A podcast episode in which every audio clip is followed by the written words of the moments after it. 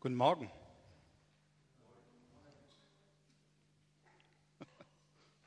Moin.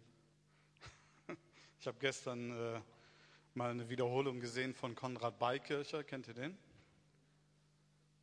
Einige kennen ihn, so ein Kabarettist, der äh, Österreicher, der Wahlrheinländer ist.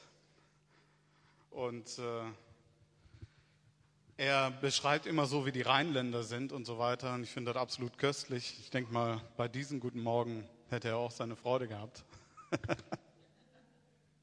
ich habe euch ein Bild mitgebracht.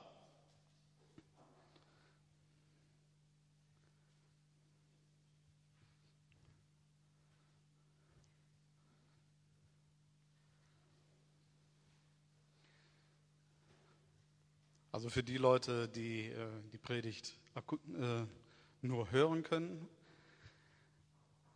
da betet der Pastor der Kirchenmäuse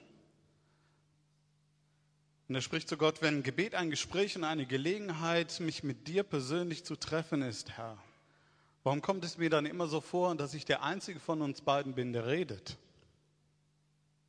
Darauf antwortet Gott ihm, vielleicht weil ich der Einzige von uns beiden bin, der zuhört.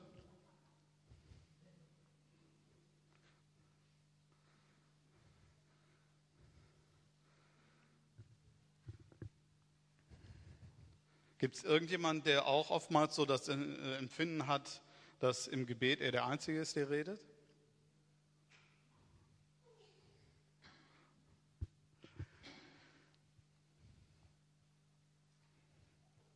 Es ist doch eigentlich, eigentlich müsste es doch eine ganz einfache Sache sein mit dem Gebet. So sich mit Gott zu unterhalten, seine Stimme zu hören. Ich denke, da werden auch schon viele sagen, ja, woher weiß ich denn, dass Gott mit mir redet? Und äh, wie unterscheide ich das und so weiter. Äh, ja, Jesus hat im Johannes 10, Vers 27 dort eigentlich eine einfache Antwort gegeben, sehr bekannter Vers. Johannes 10, Vers 27, da steht, meine Schafe hören meine Stimme und ich kenne sie und sie folgen mir. Bub. Meine Schafe hören meine Stimme. Aha. Jesus sagt, dass wir als Erlöste seine Stimme hören würden. Wenn dem so ist, brauche ich ja nicht predigen. Ne? Denn dann sind wir ja alle an derselben Quelle der Erkenntnis und es wird überhaupt keine Differenzen zwischen uns geben. Höchstens auch mal Erkenntnisunterschiede, so nach dem Motto, das habe ich schon erkannt, ach, das muss ich noch erkennen. Aber ansonsten werden wir immer dasselbe erkennen. Richtig? Sollte so sein, oder? Wenn ich die Stimme Jesu höre, dann ist das so. Rolf, ist das so? Nein. oh. Es ist nicht so. Es gibt so viele verschiedene unterschiedliche Meinungen im Reich Gottes. Es gibt so viele unterschiedliche Verständnisse von dem, was das Wort Gottes sagt, wie man als Christ zu leben hat, was richtig ist, was falsch ist. Wir kennen das zu Genüge, denke ich mal. Viele heiße Diskussionen bauen sich darauf auf, was denn richtig ist und was falsch ist. Wie kann das sein? Und dann denkt man doch, es, Reich Gottes, das muss doch Einheit sein, das muss doch Harmonie sein, das muss doch äh, alles in dem einen gründen und dann darf doch da keine Unterschiede sein. Also wenn ich zu Jesus komme und ihn frage zu einer bestimmten Sache und du kommst zu Jesus, muss doch dasselbe dabei rauskommen. Zu oft stellen wir fest, dass es nicht so ist. Stellt sich dann auch die Frage, ist das denn überhaupt schlimm? Also sagt die Bibel, dass das schlimm ist. Ist das, was die Bibel sagt, dass wir auf jeden Fall alle immer zu denselben Ergebnis kommen müssen? Habe ich einen sehr interessanten Bibelvers gefunden, den schreibt Paulus an die Korinther im 1. Korinther 11, Vers 18 und 19. Und wenn ihr das aufschlagt, je nachdem, welche Bibelübersetzung ihr habt, wird es gleich spannend werden. Ich fand das interessant bei der Ausarbeitung, das zu sehen, wie unterschiedlich die Übersetzungen hier sind. 1. Korinther 11, 18 und 19. Da steht, Denn erstens höre ich, dass wenn ihr in der Gemeinde zusammenkommt, Spaltungen unter euch sind und zum Teil glaube ich es. Da ist ja erstmal nichts Positives. Ne? Also er stellt es jetzt auch nicht als positiv dar.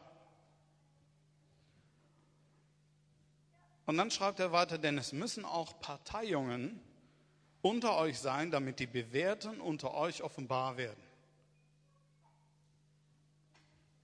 Steht in der Mengebibel, ich weiß, Rolf, dass du die hast, steht da äh, beides mal Spaltung oder steht da Spaltung und Parteiung oder was steht da? Spaltung und Parteiung. Hat irgendjemand zweimal Spaltung da stehen? Du hast es da stehen. Ist interessant, ne? Besonders interessant ist das, wenn man in den Grundtext hineinsieht und feststellt, es sind zwei unterschiedliche Worte. Uneinigkeit. Welche Übersetzung habt ihr? Hoffnung für alle. Beides mal Uneinigkeit? Also Uneinigkeit und Spaltung. Ganz schlecht. Entschuldigung. Aber das erste ist Schisma, Spaltung. Ich höre, dass unter euch Schisma, also Spaltungen sind. Schisma ist ein Wort, das bedeutet Trennung. Ganz klare, harte Trennung.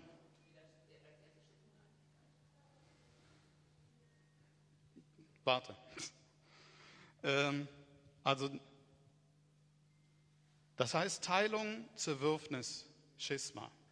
Und beim zweiten, im nächsten Vers, im Vers 19, steht Airesis anstatt Schisma. Und das bedeutet Partei oder Parteiungen. Das bedeutet Lehranschauungen, Lehrmeinungen oder Richtungen. Durchaus auch Gruppenbildung, aber ähm, die gehen nicht so weit, dass es eine tatsächliche Spaltung kommt. Also nicht zu einem Verwürfnis kommt. Unterschiedliche Meinungen, ja, aber nicht Verwürfnisse, Zerwürfnisse. Deswegen hm, ja, denke ich, äh, ist Spaltung als zweites Wort dann ganz schlecht. Weil Spaltung für mich zumindest, so wie ich das verstehe, etwas sehr Tiefgehendes ist, etwas Trennendes, Zerteilendes ist im Deutschen. Gut, das war so eine kleine Nebenbetrachtung. Also, schon in der Korinther-Gemeinde sagt Paulus, ich höre, dass unter euch Spaltungen gibt, Zerwürfnisse und zum Teil glaube ich es. Und dann sagt er, es ist aber gut, wenn es Parteiungen unterschiedliche Meinungen unter euch gibt.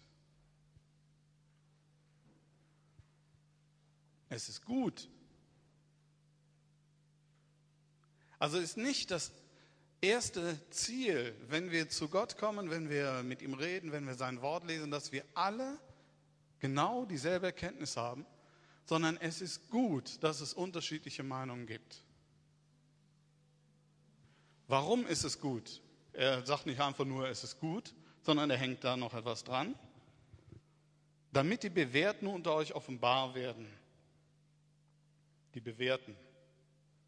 Was heißt das jetzt? Was?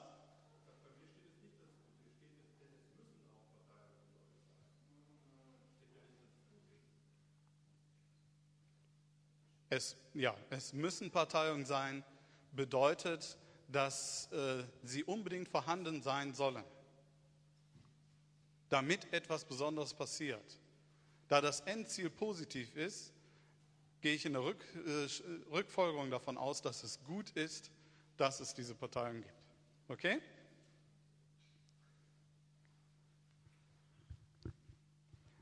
Das Endziel ist, damit die Bewährten offenbar werden. Was heißt bewährt? Äh, bewährt ist jetzt wieder so ein deutsches Wort, das ein bisschen schwierig ist. Eine Festung kann bewährt sein. Wisst ihr, was das heißt? Das kann einmal bedeuten, äh, dass sie erprobt ist, dass sie standhält. Das kann aber auch bedeuten, dass sie eine Menge von Waffen hat. Wird anders geschrieben. Danke. Ich lerne auch noch was dazu, das Preis der Namen. Bewährt zu sein, was heißt das? Wie, die Bewährten unter uns. Wer ist denn bewährt? Ist das nicht so, dass Gottes Gnade für mich gilt? Oder gibt es jetzt doch einen Leistungsanspruch oder so? Lasst uns da jetzt nicht auf der falschen Seite des Pferd runterfallen. Das Bewährte heißt im Griechischen Dokimos, bewährt von Personen durch Prüfung erprobt und daher als echt und bewährt erfunden. Dokimos, von Personen durch Prüfung erprobt und daher als echt und bewährt erfunden. Das heißt, dass durch unterschiedliche Meinungen, die hervortreten, die sichtbar werden, die schon mehr an Erfahrungen mit Gott gemacht haben, in positiver Art und Weise, die ähm, mehr von Gott verstanden haben. Was das noch genauer heißt, da kommen wir noch zu. Ja, kommen wir eigentlich schon im nächsten Punkt dazu.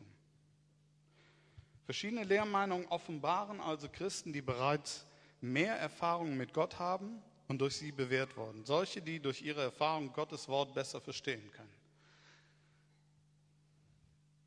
Hier gilt es, dass, dass wir richtig verstehen, worum geht es eigentlich beim Erkennen. Damit wir verstehen, woran wir die Bewährten erkennen. Und äh, das gab es schon, ja, wahrscheinlich so lange, wie es Menschen gibt. Spätestens aber ab dem Punkt, wo Gott ein Gesetz gegeben hat, aber selbst davor denke ich auch schon, weil der Mensch sich schon Regeln gegeben hat. Und äh, wir neigen dann dazu, dass wir äh, einen Wettbewerb darunter machen, wer die Regeln besser versteht. Das kann dann so weit gehen, dass man ähm, ja auch wirklich so den, den kleinsten Punkt eines Satzes, äh, eines Gesetzes verstehen wollen und äh, richtig auslegen wollen und da auf jeden Fall äh, ja, klüger sein wollen, wie die anderen sind. Das ist nicht nur irgendetwas, was, was man in Gerichtssälen findet, auf Universitäten oder sonst wo, sondern das finden wir jede Menge in der Gemeinde. Nicht nur im Alten Testament, nicht nur zur Zeit Jesu, in den Rabbinerschulen oder sonst wo, auch heute in den Gemeinden. Worum geht es eigentlich bei der Erkenntnis? Und da habe ich 1. Korinther 8, Vers 2.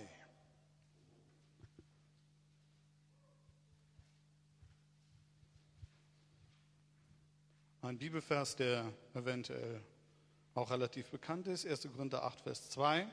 Wenn jemand meint, er habe etwas erkannt, so hat er noch nicht erkannt, wie man erkennen soll. Ist jetzt wieder so richtig typisches Bibeldeutsch. Ne? Wenn jemand meint, er habe erkannt, so hat er noch nicht erkannt, wie er erkennen soll. Ich habe hier eine andere Übersetzung, das ist die Neues Leben, Neues Leben Übersetzung. Und die finde ich eigentlich ganz gut.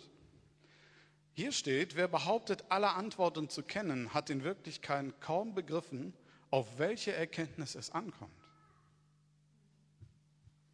Wer behauptet, alle Antworten zu kennen, hat in Wirklichkeit kaum begriffen, auf welche Erkenntnis es ankommt.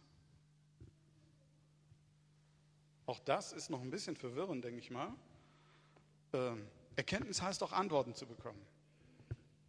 Also hieße das doch, die, äh, dass ich erkennen muss, welche Antworten die wichtigen sind. Könnte man so verstehen. Aber dann liegt man immer noch verkehrt.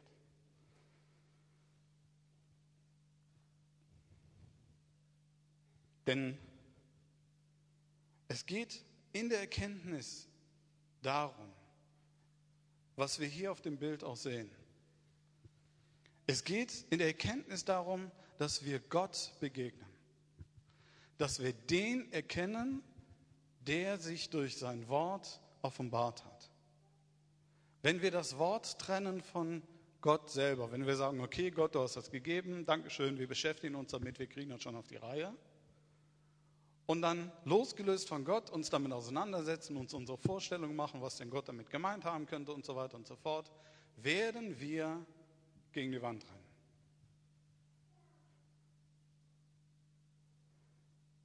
Es geht darum, Gott zu erkennen, ihn zu erkennen, mehr und mehr. Desto mehr ich ihn erkenne, desto mehr verstehe ich auch, was er sagen wollte. Und wenn ich in sein Wort lese und merke, hier komme ich irgendwann an einen Punkt, wo ich nicht weiterkomme, ist es eigentlich ein Indikator für mich, dass ich, für, dass ich feststelle, dass ich Gott hier an einem Punkt noch nicht genug kennengelernt habe. Also ist das Beste, ich gehe ins Gebet und höre zu. Und lerne etwas von Gott. So wie wir die Berichte heute Morgen auch gehört haben, wo uns äh, berichtet wurde, dass durch Erfahrungen, die man machte, man Gott plötzlich etwas besser verstand. Und dann auch manche Aussagen der Bibel besser versteht.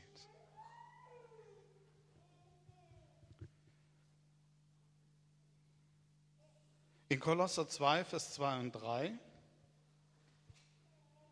da steht, damit ihre Herzen getröstet werden, vereinigt in Liebe und zu allen Reichtum, Reichtum an Gewissheit des Verständnisses, zur Erkenntnis des Geheimnis Gottes, das ist Christus. Es geht um die Erkenntnis des Geheimnis Gottes. Und das Geheimnis Gottes ist Christus. in dem alle Schätze der Weisheit und Erkenntnis verborgen sind. In Christus selber sind alle Schätze der Weisheit und Erkenntnis verborgen. Also geht es um ihn. Wir sollen ihm begegnen, mit ihm sein Wort studieren, mit ihm durchs Leben gehen, Erfahrungen machen mehr und mehr, sodass wir sein Wesen erkennen. Denn in ihm sind alle Schätze der Weisheit und Erkenntnis verborgen. Und es bleibt aber so, dass unser Wissen und unsere Kenntnis hier auf Erden Stückwerk ist. Es bleibt so. Das finden wir im 1. Korinther 13. Das steht ab Vers 9, denn wir erkennen stückweise und wir weissagen stückweise. Wenn aber das Vollkommene kommt, wird das, was stückweise ist, weggetan werden. Als ich ein Kind war, redete ich wie ein Kind, dachte wie ein Kind, urteilte wie ein Kind. Als ich ein Mann wurde, tat ich weg, was kindlich war. Denn wir sehen jetzt mittels eines Spiegels undeutlich, dann aber von Angesicht zu Angesicht. Jetzt erkenne ich stückweise, dann aber werde ich erkennen, wie auch ich erkannt worden bin. Dieses dann ist die Zeit nach der Entrückung. Das ist, wenn wir völlig herausgenommen sind aus der Bedrückung dieser Welt, wenn wir völlig aus der Bedrückung, auch der Sünde herausgenommen sind und vor Gottes Angesicht stehen. Also halten wir fest, wir sind aufgefordert, dass wir Gott begegnen, dass wir ihm nahe kommen, dass wir ihn mehr und mehr kennenlernen. Im Gebet, aber auch im Lesen des Wortes. Damit wir sein Wort mehr und mehr verstehen. Wir verstehen sein Wort immer mehr dadurch, dass wir Gott mehr kennenlernen. Wir lernen ihn mehr kennen, indem er uns durch Prüfungen schickt und wir uns darin bewähren. Und die Meinungsunterschiede, die sehr oft unter Christen sind, sind ein Indikator dafür zu erkennen, wer denn bewährter ist. Hier geht es nicht um eine Hitliste, hier geht es nicht um Orden oder Abzeichen. Also ich, äh, man kriegt hier nicht in der Gemeinde auf die Schulterklappe Sterne verteilt. Auch äh, du hast ja eine lange Predigtreihe gehalten über unser geistiges Wachstum. Ich habe nicht gehört, dass du irgendwie jetzt äh, Abzeichen verteilst, damit jeder kennt, wer ein Vater in Christus in der Gemeinde ist. Ab nächste Woche. Also nicht in Konkurrenz. Das müssen wir verstehen. Und das ist es, was wir begreifen müssen. Wir müssen uns nicht so erschüttern und so entsetzt sein, dass wir unterschiedliche Meinungen haben. Denn wenn wir so erschüttert werden, das ist jetzt wieder so, so eine Falle unserer Psyche. Wenn ich ein schwaches Selbstbild habe oder irgendwo an bestimmten Punkt ein schwaches Selbstbild habe und dann kommt jemand und hat eine andere Meinung wie ich, dann kommt es bei mir so an, der ist gegen mich. Was ja eigentlich Quatsch ist. Ne? Also äh, ich kann sehr gut unterschiedlicher Meinung mit allen möglichen Leuten sein, aber total begeistert, mit ihnen immer wieder zusammenzukommen, freue mich schon, sie zu sehen und so weiter. Vielleicht gerade auch, weil man sich so schön unterhalten kann über unterschiedliche Meinungen. Aber es ist eine Falle unserer Seele, unserer Psyche, dass wir eine andere Meinung immer direkt auf unsere Persönlichkeit münzen. Dass wir meinen, der ist andere Meinung und der ist gegen mich. Oder wenn wir etwas heiliger darüber sprechen wollen, etwas frommer, so, dann, dann verstehe ich das so, ich bin mit Christus, er aber mit irgendjemand anderem. Wo man dann werten will und sagen will, du bist nicht richtig und ah, Gericht und was weiß ich noch alles. Das spielt mehr jetzt in unseren Gedanken ab. Nach außen drücken wir uns anders aus. Aber es ist, wenn wir das verstehen, ist es gut, dass unterschiedliche Meinungen da sind. Wir sollen uns darüber austauschen und sie müssen da sein. Denn es ist auch so, dass jeder von uns Gott als Individuum erlebt. Ich kann Gott nicht so erleben wie du und du nicht so wie ich. Ich habe ganz andere Erfahrungshintergründe wie du. Ich habe ein ganz anderes Leben gelebt wie du. Ich bin irgendwo auch anders gestrickt in meinem Denken wie du. Und deswegen, wenn ich mich mit Dingen auseinandersetze, kommt bei mir etwas anderes an wie bei dir. Das fängt schon dann mit ganz einfachen Dingen an. Wenn wir irgendwie lesen, äh, das Kleid des Hohepriesters hatte, eine, äh, hatte die und die Farbe. Wenn wir jetzt hingehen würden und ich würde jetzt euch alle vor den Computer setzen und ihr müsstet aus so einer großen Farbpalette mit mehreren Millionen Farben dann diese Farbe rauspicken, bin ich der festen Überzeugung, werden wir bei 20 Leuten 20 unterschiedliche Ergebnisse haben. Weil jeder aufgrund seiner Erfahrung diese Farbe anders in Erinnerung hat. Also etwas, woran ich mich erinnern kann, ich war noch so ein kleines Stöpken und äh, da ging es dann irgendwie mal auch um die Frage mit meiner Schwester und aus der Schule, welche Lieblingsfarbe hast du eigentlich? Und ich stellte fest, hoch, ich habe ja gar keine Lieblingsfarbe was ist denn meine Lieblingsfarbe? Ich machte mich auf die Suche und nahm meine Buntstifte und malte alles Mögliche. Und dann kam ich an einen Stift. Wenn ich damit über das Blatt Papier ging, dann war das ein ganz weiches Gefühl. Wer kennt so Stifte, dann kratzt das über das Papier. Ja? Aber das war dann, das war kein Wachsmalstift, das war ein Buntstift. Ja? Und dann gingen wir drüber ganz weich. Und eine satte Farbe, deckend. Und so habe ich gesagt, das ist meine Lieblingsfarbe, blau. Ich meine immer noch dieses Blau vor mir zu haben. Das war ein anderes Blau als die Stühle hier und so weiter. Aber wenn ich an Blau denke, stelle ich oft genug fest, dass wenn irgendjemand sagt, ja, da war ein blauer Himmel oder da war ähm, blauer Stoff, zack, habe ich dieses Blau vor Augen. Durch dieses Erlebnis eines weichen, angenehm übers Blatt Papier zu führenden Stiftes. Wäre es gelb gewesen, wäre ich wahrscheinlich Fan von gelb geworden oder so. Und so sind wir oftmals geprägt.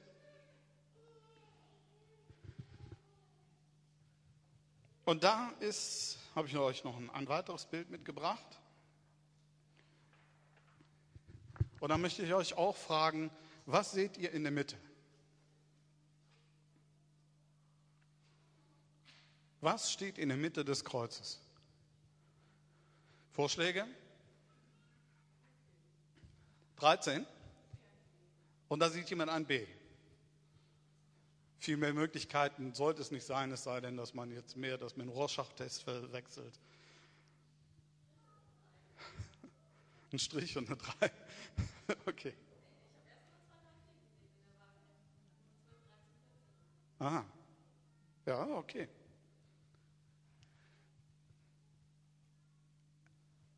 Das, wie wir das verstehen, also unser Erkenntnisobjekt ist das in der Mitte.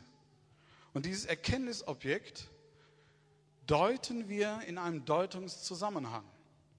Wer dort also eine 13 sieht, kommt von 12 aus. Also sieht es in einem Zahlenkontext und sieht dort eine 13, logisch. Wer aber dort ein B sieht, der kommt aus einem Buchstabenkontext, kommt von der A, von dem A und deutet es so. Es ist ein und dasselbe. Das, was da in der Mitte steht. Und genauso gehen wir an das Wort Gottes heran. Und da ist keiner von uns frei von. Kein einziger. Wenn wir uns auseinandersetzen mit irgendetwas, wenn uns irgendetwas begegnet, wenn, egal was, egal wie kurz oder wie lang, Also du kannst dich auch lange hinsetzen und kannst einen Bibelvers studieren und kannst ihn lesen und nochmal lesen und nochmal lesen. Wenn nicht irgendjemand mal kommt und gibt dir einen Anstoß und sagt, du liest es mal von einem anderen Deutungskontext, wirst du immer in dem Deutungskontext es sehen, in dem du es zuerst gesehen hast.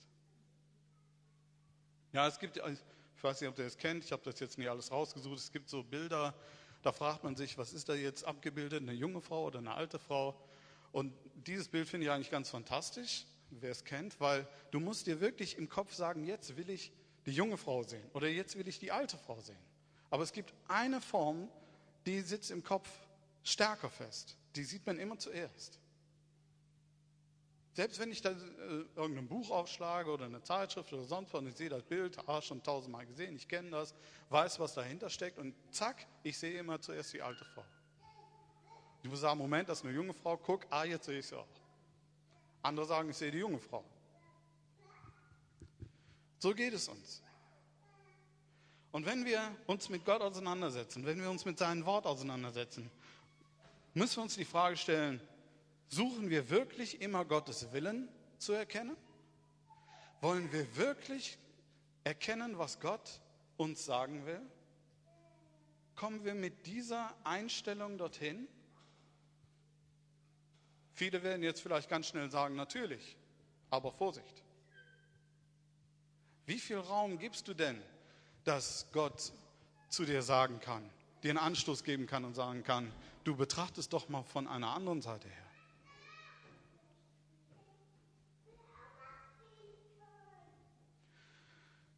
Und wir, die, also diese Dynamik, die ist sehr intensiv in unserem Leben. Diese Deutungsdynamik. Wie wir Dinge deuten wollen, wie wir sie verstehen wollen, wie wir uns damit auseinandersetzen. Und wie gesagt, wenn das verbunden wird auch noch mit äh, an diesem Punkt einem schwachen Selbstbild, dann ist es förmlich eine Bedrohung dass hier eine andere Bedeutung sein könnte als die, die ich für mich meine erkannt zu haben. Und wenn es für mich als eine Bedrohung rüberkommt, egal wie ich diese Bedrohung jetzt deute, ob ich sage, keiner mag mich oder ob ich sage, niemand ist so heilig wie ich, wir müssen eindeutig in der Endzeit leben, wenn ich sehe, welche Meinung meine Geschwister haben. Ja, steht hier in der Bibel, dass alle abfallen werden vom Glauben, dass sie nicht mehr verstehen. Ist immer interessant, solche Leute, die solche Bibelstellen zitieren, kommen nie auf die Idee, dass sie abgefallen sein können.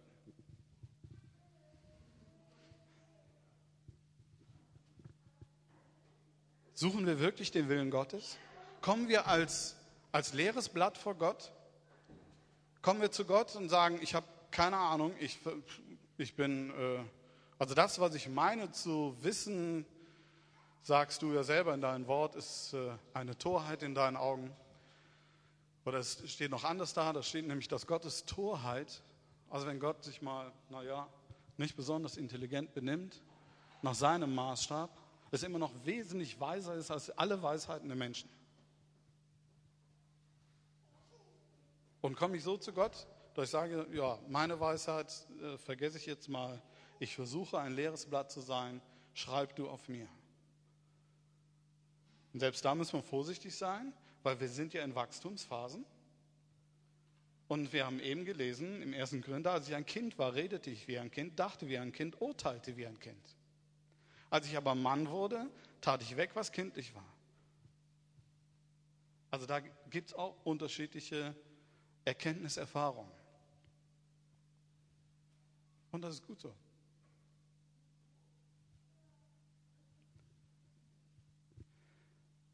Unsere Herzen sind vorgeprägt. Wir haben Erkenntnisfilter. Unsere Herzen sind vorgeprägt durch das, was wir erlebt haben, durch unsere Kindheit, wie ich das eben schon sagte. Unsere Herzen sind aber auch vorgeprägt durch das, was uns geprägt hat, was uns bestimmt hat, bevor wir mit Gott zusammenkamen. Durch Sünde. Und ich habe festgestellt, dass noch nicht mal die, die in einem christlichen Elternhaus aufgewachsen sind, sich mit vier Jahren das erste Mal bekehrt haben, äh, daran bevorteilt wären. Wir alle sind so, wie es in dem Wort Gottes steht, wir alle sind Sünder. Wir alle sind geprägt durch Sünde. In Jakobus 1 steht drin, wenn die Versuchung kommt, dann muss diese Versuchung auf eine Lust in unser Herzen treffen und erst wenn die Lust diese Versuchung empfängt, gebiert sie Sünde. Und dann steht da, wenn die, die Sünde aber vollendet ist, also dann, das ist ein richtiger Prozess, wird dort dargestellt, bis es zum geistigen Tod kommt. Aber Versuchung geht an mir vorbei, wenn in meinem Herzen keine Lust danach ist. Das, das heißt de facto, wenn eine Versuchung kommt, die auf keine Lust in dein Herzen trifft, wirst du sie niemals als Versuchung empfinden. Ja? Der eine ist frei, das eine zu tun und ist äh, überhaupt nicht angefochten dabei, der andere aber sehr. Das ist wieder keine Wertigkeit. Wir sind alle Sünder. Wenn du meinst, oh, da bin ich heiliger, warte ab, bis deine Lust getroffen wird.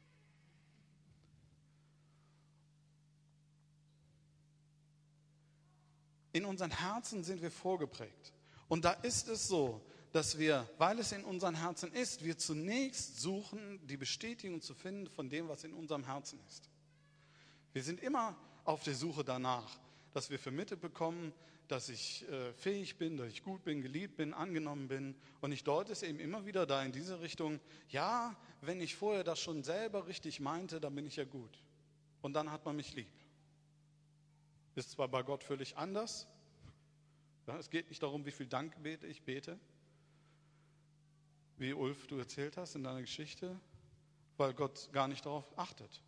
Er achtet da schon drauf, aber das ist nicht der Wertungsmaßstab für ihn, für das, was er tun will. Das ist seine Liebe zu uns. Aber wir sind ja so.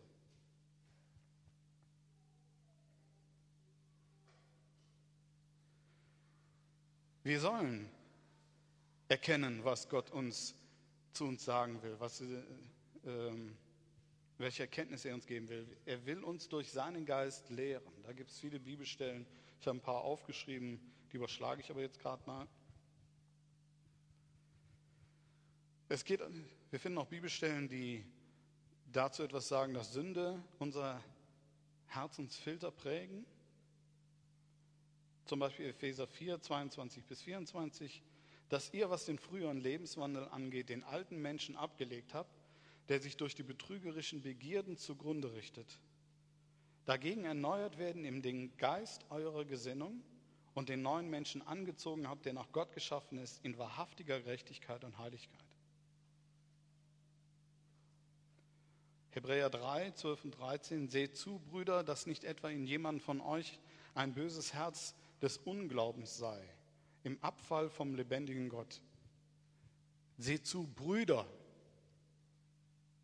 nicht Ungläubige, seht zu, ihr Gläubigen, dass nicht etwa in jemand von euch ein böses Herz des Unglaubens sei, im Abfall vom lebendigen Gott, sondern ermuntert einer einander jeden Tag, solange es heute heißt, damit niemand von euch verhärtet werde durch den Betrug der Sünde. Es gibt ja auch die heißen Diskussionen, ob wir denn hier auf Erden schon mal vollkommen sündenfrei werden können, vollkommen werden können, weil ja Jesus sagt, ihr sollt vollkommen werden, wie ich vollkommen bin. Da gibt es dann so Streitigkeiten drum. Äh, da die Bibel sehr häufig sagt, bis zum Ende, dass wir kämpfen werden mit der Sünde, bin ich der festen Überzeugung, der Tag, an dem wir sündfrei werden, ist der Tag, wo wir aus dem vollkommenen Kontext der Sünde herausgenommen werden, nämlich dann, wenn wir zu Gott kommen. Also kämpfen wir immer weiter mit der Sünde. Und wie stark unser Kampf ist oder auf welchen Ebenen er stattfindet, hat eben etwas mit dem Wachstum zu tun. Wenn man noch junger Christ ist, dann deutet man auch sehr vieles in diese Richtung von Anfechtern.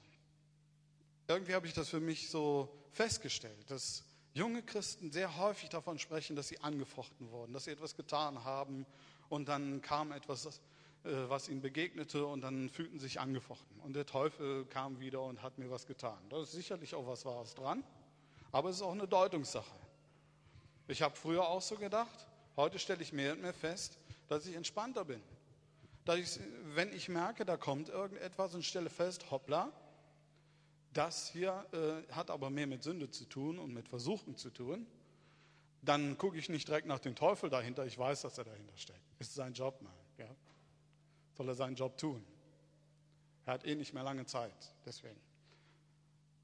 Aber es hat mehr mit mir zu tun. Ich stelle einfach fest, guck mal, da gibt es in meinem Herzen etwas, was noch nicht ganz so heilig ist, wie ich gerne sein möchte. Und es ist eine Übung für mich, mich darin anzunehmen, weil ich darin angenommen bin.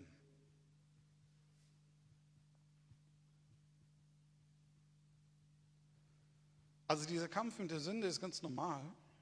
Auch, dass er sich irgendwie verändert, ist normal. Und das bedeutet aber auch, dass wir in echte Verstrickungen der Sünde fallen können. Dass wir das vielleicht, äh, dass wir solche Verstrickungen vielleicht gar nicht abgelegt haben, als wir Christ wurden, das gibt es sehr häufig, weil wir halt der festen Meinung waren, das ist gut und das ist richtig und das kann ich auch als Christ weitermachen und Gott segnet das jetzt und dann ist alles easy. Oder dass ich heimlich Dinge in meinem Herzen bewahre.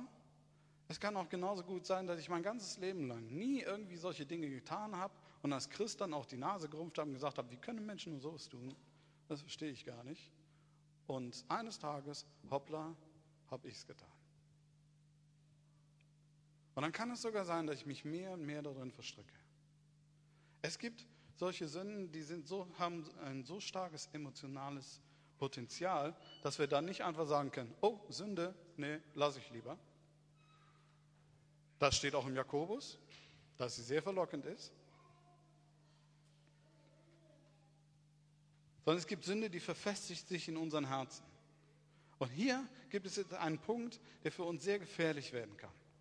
Und dann ist es eben nicht mehr so, dass man sagen kann, oh ja gut, dass es Meinungsunterschiede gibt, sorgen wir dafür, dass wir uns nicht trennen lassen dadurch, dass wir uns nicht, unsere Gemeinschaft nicht zerstören lassen, nur weil jemand eine andere Meinung hat. Üben wir uns darin, dass wir einander annehmen und äh, dass ich dem anderen nicht nur sage, dass ich eine andere Meinung habe, sondern dass ich nebenher auch einiges ganz gut finde an ihm und genießen kann, wenn er da ist und so. Das ist ja so eine Herausforderung für uns. Hier kann, kommen wir in ein Feld hinein, wo es wesentlich gefährlicher für uns wird. Wenn wir Sünde in unseren Herzen bewahren, wenn wir sie festhalten, sagt das Wort Gottes, wird diese Sünde zu einem Götzen für uns. Das heißt, diese Sünde nimmt den Platz ein, den allein Gott gebührt. Unter anderem auch dadurch, weil wir in einen beständigen Rechts, äh, Rechtfertigungsstress sind. Innerlich spüren wir genau in unserem Geist, dass etwas hier nicht richtig läuft, aber wir versuchen es zu rechtfertigen und bringen Argument um Argument oder denken, äh, wenn ich es nur genug verberge, kriegt es auch keiner mit. Das ist eine alte Geschichte, das ist doch nichts Neues. In Hesekiel 14 finden wir eine Geschichte, wo Älteste zu Hesekiel kommen. Hesekiel 14, 1 bis 5. Da kommen ein paar Älteste Israels zu Ezekiel und wollen Gott befragen. Und Gott spricht zu Ezekiel. Also diese Älteste in Israel, das waren jetzt nicht irgendwelche Leute, die ganz öffentlich Götzendienst betrieben haben, das ging nicht, ja. Äh, das war nicht zu den Zeiten, wo man äh, die Lehren über Gott und so irgendwie total vergessen hat, sondern das waren Älteste, die nach außen hin als fromme Menschen erschienen, als bewährte Menschen erschienen, sonst wären sie ja keine Ältesten gewesen. Und die kamen nun zu Ezekiel, um Gott zu befragen. Und wir lesen hier, und es kamen Männer von den Ältesten Israels zu mir und sie setzten sich vor mir nieder. Und das Wort des Herrn geschah zu mir so. Menschensohn, diese Männer haben ihre Götzen in ihren Herzen aufkommen lassen und den Anstoß zu ihrer Schuld vor ihr Gesicht gestellt.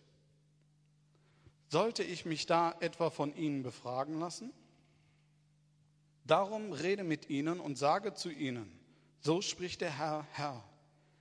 Jedermann vom Hause Israel, der seine Götzen in seinen Herzen aufkommen lässt und den Anstoß zu seiner Schuld von seinem Gericht, vor, Entschuldigung, vor seinem Gesicht aufrichtet und dann zum Propheten kommt, ich, der Herr, ich selbst, lasse mich für ihn zu einer Antwort bewegen, gemäß der Menge seiner Götzen. Oh. Hier sagt Gott, wenn Götzendiener, mein Volk, Menschen aus meinem Volk, die mir dienen sollten, die aber ihre Götzen in ihren Herzen aufgerichtet haben, daran festhalten und immer daran festhalten, alle Ermahnungen des Heiligen Geistes ablehnen und immer noch weiter festhalten, dass es einen Punkt gibt, wo Gott sagt, alles klar, jetzt werde ich ihnen antworten, gemäß dem, gemäß den Götzen in ihren Herzen. Sie werden meinen, dass sie von Gott eine Antwort bekommen, genau nach dem, was ihre Götzen sagen. Genau nach dem, was sie als Götzen in ihren Herzen hochgehalten haben. Hart, ne? Kann man sich nicht vorstellen? Wenn ich ein paar Beispiele gebe, könnt ihr euch das vorstellen. In meiner Arbeit als christlicher Lebensberater, wo wir auch Schwerpunkt Scheidung Wiederheirat haben, begegnen uns sehr häufig Christen, wenn du sie kennenlernst, liebevolle Menschen. Menschen, wenn du sie außerhalb dieses Ehekontexts erlebst, wo du sagst, das sind hingegebene Christen. Und die geben sich auch in die Gemeinde hin. Und ja, man ist eigentlich ganz begeistert. Es gibt nur ein kleines Problem. Sie sind verliebt und sie sind verheiratet. Leider nicht in dieselbe Person. Also sie leben Ehebruch. Und eigentlich sollte man jetzt meinen, also über Ehebruch ist die Bibel ja nur glasklar. Gibt es da noch Fragen über Ehebruch? Eigentlich redet Gott sehr klar und deutlich darüber. Aber es kommen immer wieder Christen zu mir, die dann glaubhaft mir versichern, dass sie in langem Gebet und Prüfen in dem Wort Gottes festgestellt haben, dass es Gottes Wille ist, dass diese zwei, die nicht miteinander verheiratet sind, zusammenkommen dass Gott will, dass sie in einer glücklichen Ehe leben, weil sie in ihrer alten Ehe so furchtbar leiden müssen. Das ist Gottes Wille. Deswegen hat er sie zusammengeführt und eigentlich müsste man jetzt nur noch für die Scheidung sorgen, dann können sie heiraten und alles läuft in dem Willen Gottes. So verstehen sie es, so glauben sie es. Und da kann man natürlich sagen, äh, Entschuldigung, irgendwie, hm, ja, gibt es eine neue Bibelübersetzung. Meine sagt ganz was anderes. Sie haben dieselbe Bibel und lesen trotzdem etwas völlig anderes daraus. Weil es enorm hoch emotional belegt ist, dieses Thema. Und ihr, ihr Wunsch nach der Liebe zu jemand anderem macht sie blind für Offensichtliches aus dem Wort Gottes. Ein anderes Thema ist ein heiß diskutiertes Thema, schon lange heiß diskutiert. Ich denke, es wird auch noch sehr lange heiß diskutiert bleiben, hoffe ich zumindest. Ist die Frage, wie geht denn Gemeinde und Kirche mit Homosexuellen um? Wie sie mit Homosexuellen umgehen soll, ist für mich gar keine Frage. Sie soll sie lieben, annehmen, soll sie äh, zu Christus führen, herzlich aufnehmen in der Gemeinde, das Geschwister betrachten, genau wie du und ich. Sie sind kein Deut besser wie du und ich. Ja, Sie haben Ihr Problem, du hast deins. Okay, bringt einen Ausgleich. Ja?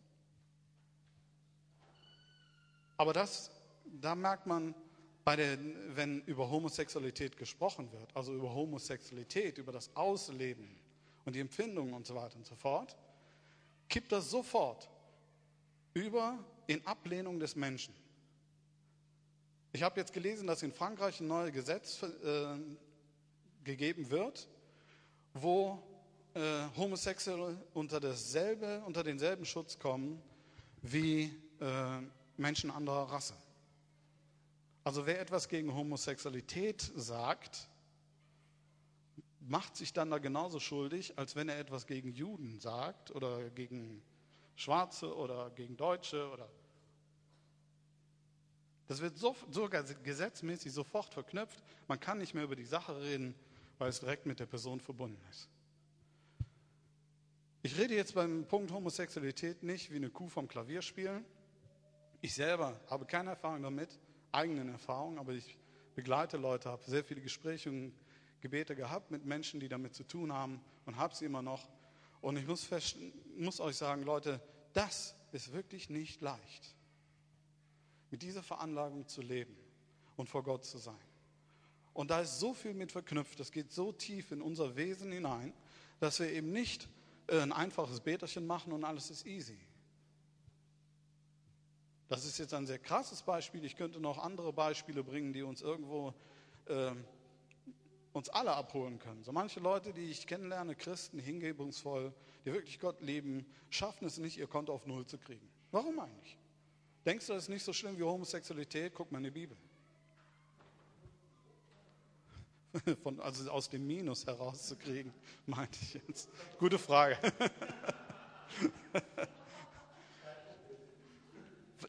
Wo ist eigentlich das Problem? Ja, man sagt man, okay, gut, äh, wir haben die, die, die, die Menge Schulden und dann macht man äh, einen Entschuldungsplan und so und so lange, dann bist du auf Null und dann lebst du danach immer im Plus, ist da ein gutes Gefühl. Ihr glaubt gar nicht, wie viele Christen ich kenne, die das nicht schaffen. Und da ist Sünde in ihren Herzen. Und sie stehen in der Gefahr, dass wenn sie Gott fragen um das, was sie aus ihren Herzen heraus suchen, dass wenn sie diese Sünde nicht erkennen, wenn sie die Ermahnung des Heiligen Geistes nicht hören, dass Gott ihnen irgendwann gemäß ihrer Götzen antwortet. Und diese Antwort, die Gott dort gibt, lesen wir im Vers 5. Ich, der Herr, ich selbst lasse mich für ihn zu einer Antwort bewegen, gemäß der Menge seiner Götzen, damit ich das Haus Israel an seinem Herzen fasse, weil sie sich allesamt um ihrer Götzen willen von mir abgewandt haben. Gott tut das, um dich an deinem Herzen zu fassen. Nicht um dich aufzugeben.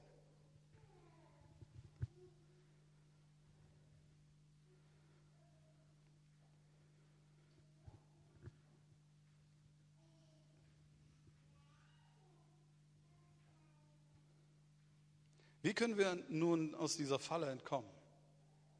Oder auch möglichst gar nicht erst da reinkommen?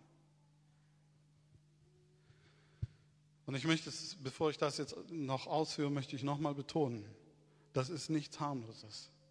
Und ich entdecke zurzeit, aufgrund äh, von Diskussionen mit einigen Christen über alle möglichen christlichen Themen, entdecke ich mehr und mehr, dass in den Herzen von Christen um Lehrmeinungen her mehr und mehr Götzendienst sichtbar wird. Dass es Lehrmeinungen gibt und nicht nur in dem einen Lager der Christen oder in dem anderen, sondern durchweg. Die Lehrmeinungen unterscheiden sich nur, aber die Haltung ist dieselbe. Dass es Lehrmeinungen gibt, die haben in ihrer Substanz, in ihrem Kern nichts, aber auch überhaupt nichts mit dem Wort Gottes zu tun. Gar nichts. Wenn wir ins Wort Gottes hineingehen, wenn wir wirklich versuchen, mit einem neutralen Denken hineingehen und sagen, aha, also ich suche jetzt nicht die Bibelstellen raus oder die Bibelstellenfragmente, wie es manchmal gemacht wird, um meine Meinung zu bestätigen. Und wenn ich genügend Bibelstellen und Bibelstellenfragmente habe, dann kann ich sagen, jawohl, meine Meinung ist richtig. So wird es dauernd gemacht. Sondern wenn ich wirklich hingehe und frage und frage im Gesamtkontext der Bibel, in den Gesamtdeutungsrahmen der Bibel, in dem, was ich erkenne von Gottes Wesen in seinem Wort und in meinem persönlichen Austausch mit Gott und auch in dem Austausch mit den Geschwistern. Wir brauchen uns. Was meint Gott da wirklich? Wir sollen uns die Frage stellen, kann es sein, dass Gott meinte? Diese Frage, denn der Teufel ist ja clever, ja, der benutzt eine clevere Frage, um uns auf Glatteis zu führen. Ja, er wollte ja gar keine Antwort. Wenn wir aber diese Frage stellen, um von Gott selber eine Antwort zu bekommen, also wäre Adam und Eva clever gewesen, hätte gesagt, Moment, ich frage mal nach. Ja, und wären zu Gott gegangen, hör äh, habe ich richtig verstanden? Ja, dann wäre die Sache geklärt gewesen. Aber die zwei waren ja schlau. Eva wusste ja, was Gott Adam gesagt hat. Zumindest meinte sie das. Lest mal nach, ob sie es wirklich wusste. Vergleich mal, was Gott zu Adam sagt, mit dem, was Eva zur Schlange sagt. Und dann stellt ihr fest, da sind Dinge drin, die hat Gott nie gesagt. Sie sagt zum Beispiel, wir sollen diesen Baum nie, noch nicht mal berühren. Hat Gott nie gesagt. Und genauso machen wir das mit Lehrmeinungen. Wir packen noch einen drauf. Und wir bringen noch einen anderen Aspekt hinein. Steht zwar nicht in der Bibel, hört sich aber toll an. Ja, und ob es nun um solche leidlichen Themen geht, wie wir sie jetzt hier auch durchhaben, über Worte, Macht der Worte, oder ob es darum geht, äh, wie die Frau sich in der Gemeinde benehmen soll, oder wenn es darum geht, ob der Mann Bart stehen haben soll oder nicht. Natürlich, ne? Ist das eine Frage? Äh,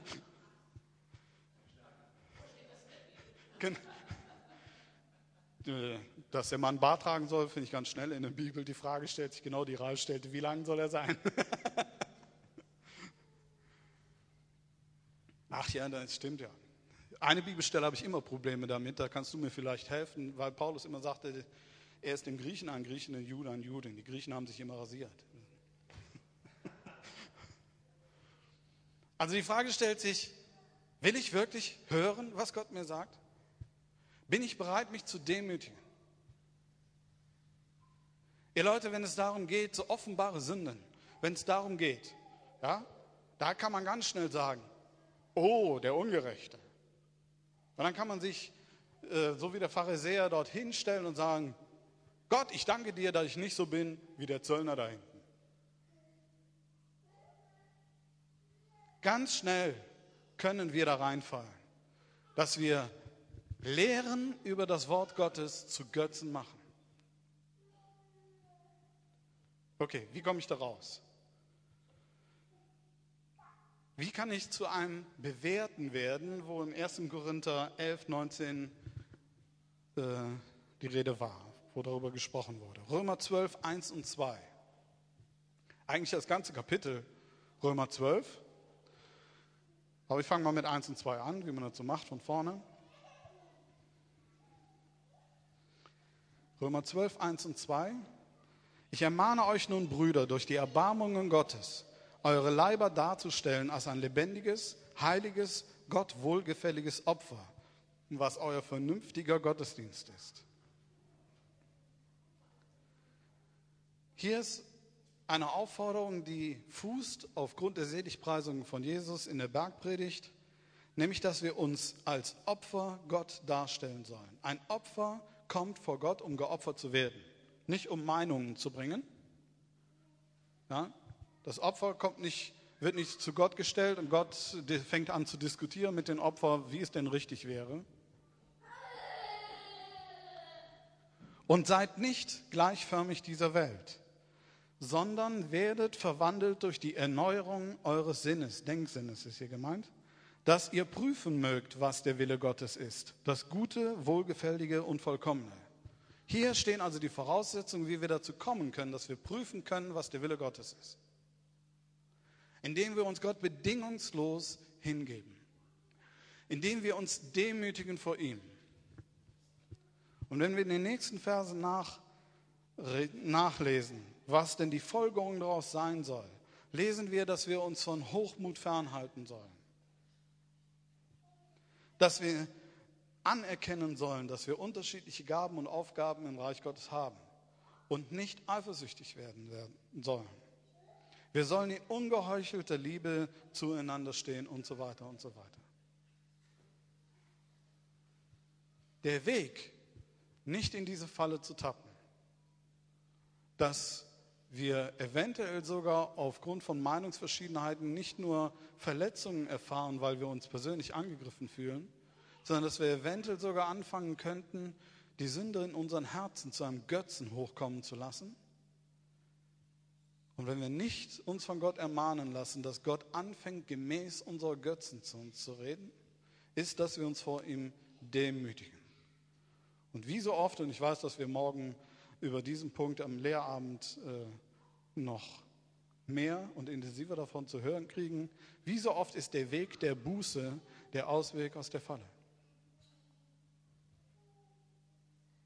In 2. Chroniker 7, Vers 14 steht, und mein Volk, über dem mein Name ausgerufen ist, demütigt sich und sie beten und suchen mein Angesicht und kehren um von ihren bösen Wegen, dann werde ich vom Himmel her hören und ihre Sünden vergeben und ihr Land heilen. Jakobus 4, Vers 7 und 8. Unterwerft euch nun Gott, widersteht aber dem Teufel und er wird von euch fliehen. Naht euch Gott und er wird sich euch nahen. Und zum Abschluss 2 Timotheus 2, 25 und 26. Und die Widersacher in Sanftmut zurechtweisen und hoffen, ob ihnen Gott nicht etwa Buße gebe zur Erkenntnis der Wahrheit.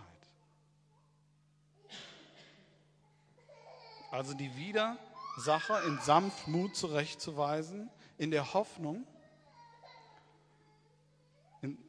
dass Gott ihnen Buße gebe zur Erkenntnis der Wahrheit in 2 Timotheus 2, 25 und 26. Und sie wieder aus dem Fallstrick des Teufels heraus nüchtern werden, nachdem sie von ihm gefangen worden sind für seinen Willen. Und so kann ich weitergehen und weitergehen und weitergehen. Aber ich weiß, dass ich das jetzt hier nicht brauche.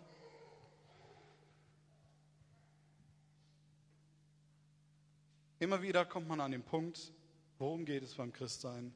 Es geht darum, dass wir erkennen, dass wir nichts haben vor Gott. Dass unsere Erkenntnis nur stückweise ist, nur Stückwerk, nur ein Teilerkenntnis ist und selbst diese Erkenntnis sich verändern wird, wenn ich weiter im Glauben wachse. Meine Sichtweise wird sich verändern und es ist gut, wenn es unterschiedliche Meinungen gibt, aber es ist nicht gut, wenn es Spaltungen gibt.